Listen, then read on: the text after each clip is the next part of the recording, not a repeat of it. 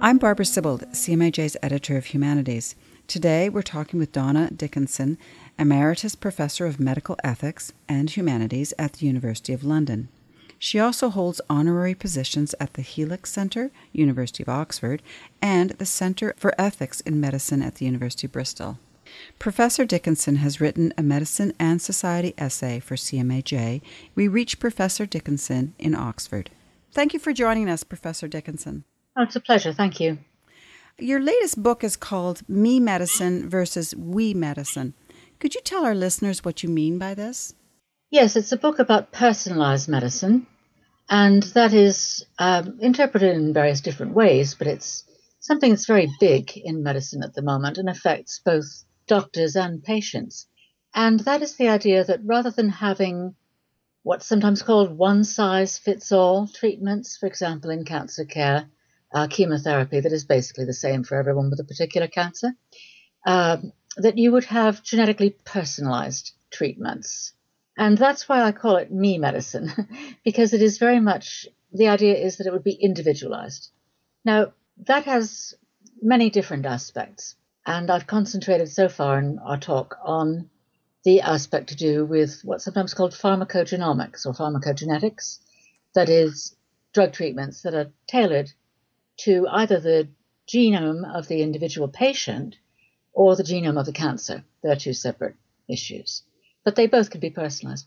There's other kinds of personalized medicine. So there's also what is sometimes called retail genetic testing or direct to consumer genetic testing. And that is when you send in a small swab of your DNA, so like a cheek swab, for example, uh, or a spit sample, something like that, and you get back a partial analysis, it is only partial, of some of the diseases or predispositions to disease that you might you might have on the basis of that genetic readout. And those are available commercially. Um, and also, of course, there are, you know, large whole genome scans that are also available at a higher price. And then I also look in the book at other things that I regard as personalized medicine.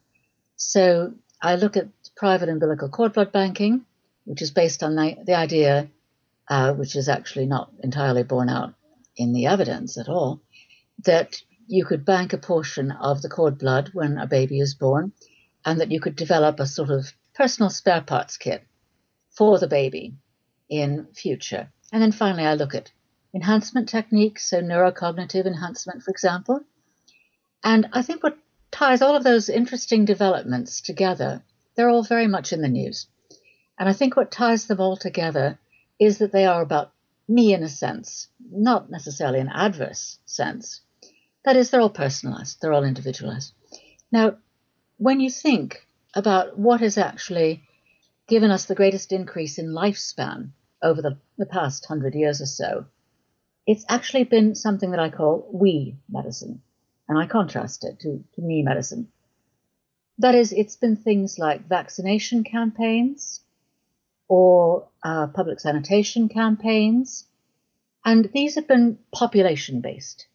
They've been for the population as a whole, and that has, in a sense, been a strength because rich and poor alike were vulnerable to epidemics, for example, like cholera.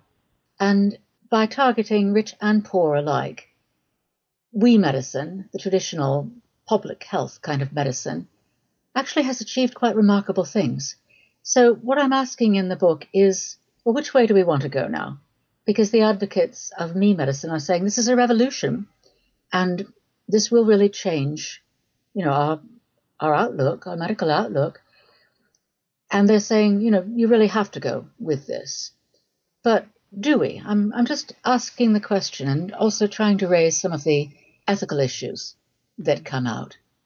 In your uh, essay, your article for CMAJ, you begin by talking about uh, whether consumers are the best judges of their own clinical care using the 23andMe dispute with the FDA. Um, this is about consumer genetic testing based on those little cheek swabs, I guess, that you were mentioning. Can you tell us a bit about that dispute and its importance to this debate?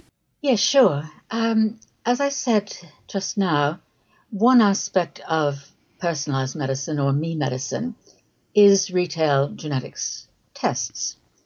And the reason that they are linked to, for example, pharmacogenetics, what I began by talking about, is that they're sometimes seen as sort of the entry point. So that uh, if an individual is really interested in knowing more about his or her genetic makeup and how that could predispose them to certain conditions or diseases, then maybe a starting point might be one of these consumer genetics tests.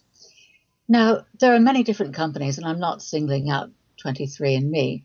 The only reason that it's particularly relevant is that the FDA, after four or five years of what the FDA said was trying to negotiate with the company, did actually close down the company's retail genetics testing arm, or rather, after a period of time, it allowed them to reopen, but for a much more limited set of conditions.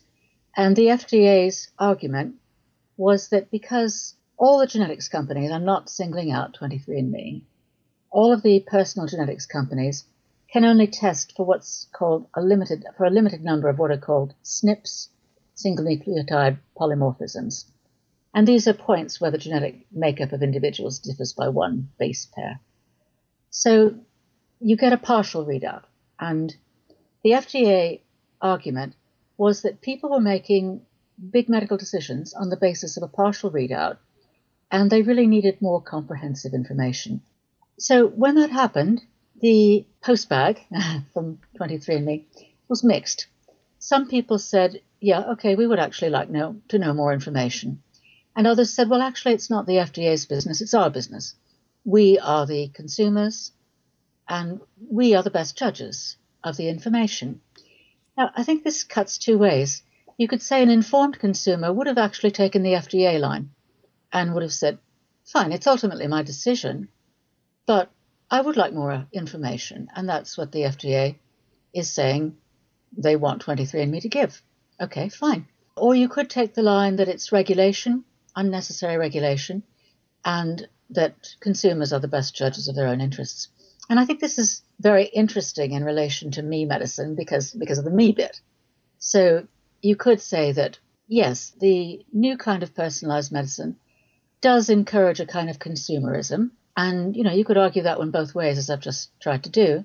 Or you could say, well, actually, that's a very narrow construction of me. Personalized medicine is actually not just about consumers but about trying to make sure that patients in general, and that's not just retail genetics tests, but, you know, for example, patients in um, public healthcare settings as well, are getting treatments that are tailored more to their own individual genome, or as I said at the very beginning, the genome of, of the cancer in oncology cases. When you're talking about me medicine versus we medicine, you're talking about the we medicine being a public health aspect of medicine are you saying then that the we medicine should be available to everybody in the same way maybe that the public health is? Yes, that's a good question. And obviously that will be different in different healthcare systems. So here in the UK and there in Canada, you've answered it in a different way, you know, from the US. What I'm suggesting is that in a world of limited resources, and I'm accepting that we are going to be in a world with pressures towards austerity, we can argue about whether we should succumb to those pressures or not. But there are going to be resource constraints and there are going to be pressures on public healthcare systems. So, in all three different types of system, you know, your NHS one, which is free at source one, your insurance based one, and the US more private one, you are going to be facing similar pressures, but just in different guises. So I think we do actually need to make some choices. It would be nice to be able to have both the personalized medicine, the me medicine, and the we medicine. But I think we might have to make some balancing judgments. And what has sometimes been said is that, well, we won't need to make those judgments because me medicine is actually more efficient. That is, let's say, rather than giving every patient with a particular form of cancer the same drug, we tailor the drug so that only the individuals who are most likely to respond are going to get it. Now, there's two problems with that. It sounds on the face of it as if that's actually going to square the circle and, you know, that will enable us to afford both we medicine and me medicine and will mean that me medicine doesn't. You know, we don't have to choose one way or the other because we'll be saving money. That's the way it looks. Two problems. One is that many of the personalized drugs, particularly in, in cancer care, are extremely expensive. And here in the UK, we have a limit of £30,000 per QALY, quality adjusted life year, or £50,000 in cases of um, terminal illness. And many of these cost more like 200 or 300,000 pounds, so they're above our limit, considerably above our limit. And the other problem is that we know from some recent studies, which I do cover in my article, that there's actually quite a high rate of false positives with some of the me medicine studies, with some of the pharmacogenetic studies. And that might mean that you're not going to be eliminating all of the people who won't benefit from one of these expensive treatments. In fact, in, in one study, it looked like about two thirds of those identified as likely to respond were actually false positives. So that means that you're spending money on them. So, back to your initial question then about pressures on public health systems. We have these new drugs, many of which are extremely effective. I don't want to deny the effectiveness of many of these new oncology drugs, but we still will face cost issues. I think that's that's hard to contradict. And we then will have to decide do we want to put money into things like vaccination programs, which are extremely cost effective, or the development of new vaccines, um, both in the first and in the third world. I mean, recently, for example, Ebola has been, it's still not entirely eradicated, uh, but it does seem that there is some progress at last after 30 years after the disease was first identified um, towards a vaccine. So, do we want to put money into that, or do we want to put it into the cancer drugs? I think we're going to have to make some choices. Yeah, they're going to be hard choices. Speaking of false positives, your article in the book both explore whether the science of personalized medicine is really as far advanced as proponents claim. Do you think it truly is a revolution? The simple answer is no, I don't. um, I think there is um, there are certainly revolutionary aspects of it, and if it were as far advanced as its proponents claim, then perhaps it would be able to claim that it was a revolution. But what I try to do in the book is to balance the scales a bit, because there are a number of books out there which are, I think, rather uncritically in favor of me medicine as being an unqualified success.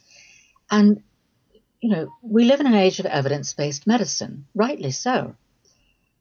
And therefore, we really want to know whether the evidence is there to support that assertion. So I've looked particularly in the pharmacogenomics chapter, but also in the uh, umbilical cord blood banking chapter, and in the enhancement chapter, and in the retail genetics chapter at the evidence base for and against with all of these developments.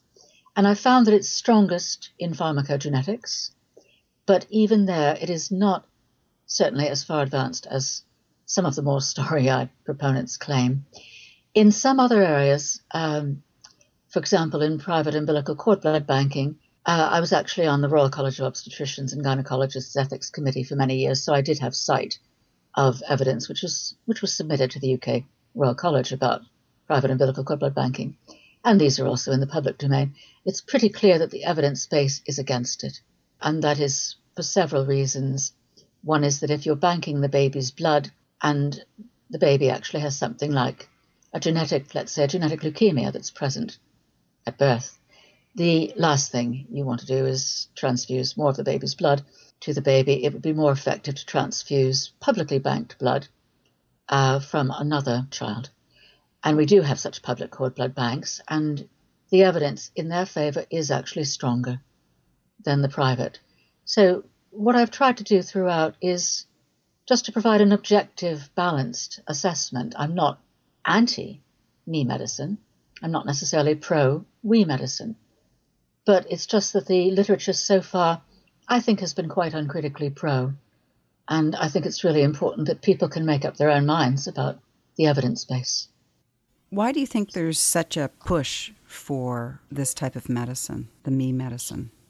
Yes, that is the obvious question, isn't it? If the science alone doesn't explain the push, what does? And what I try to do in the book is to produce some possible explanations, and four seem to come out most strongly. One is the idea that people are feeling a sense of threat, that either, you know, from shortages of medical care or from epidemics or other disease patterns, that there is a sort of sense of medical threat and that this is a response to it. The idea, the bigger claims, the more grandiose claims, the, the ideas that we have a revolution uh, which is particularly effective in cancer care. Well, since many people, you know, feel that cancer is, is quite a frightening phenomenon, then this obviously is going to be attractive.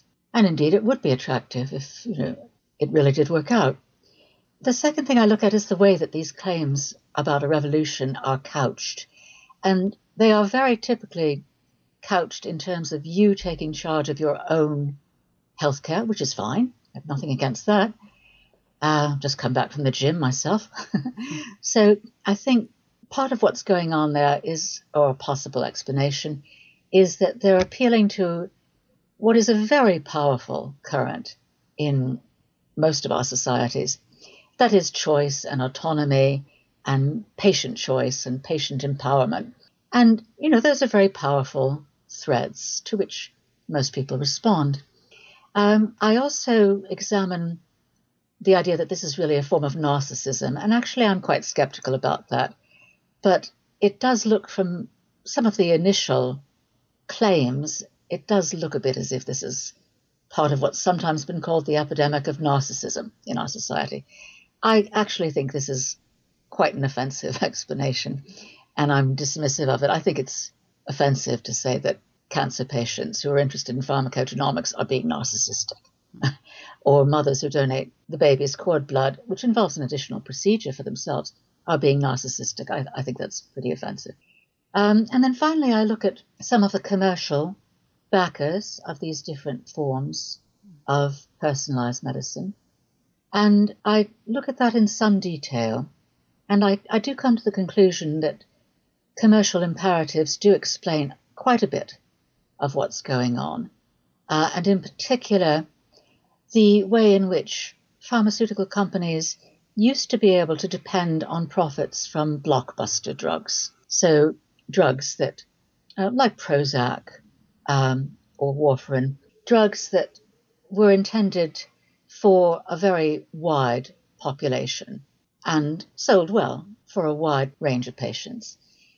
The patents on many of those drugs are expiring or have already expired. And it's it's quite clear. I mean, there's nothing wrong with this. The industry, you know, it's profit making. It has to have a business strategy. And if you look at the business strategy documents, you do quite often find that they are interested in the more personalized market.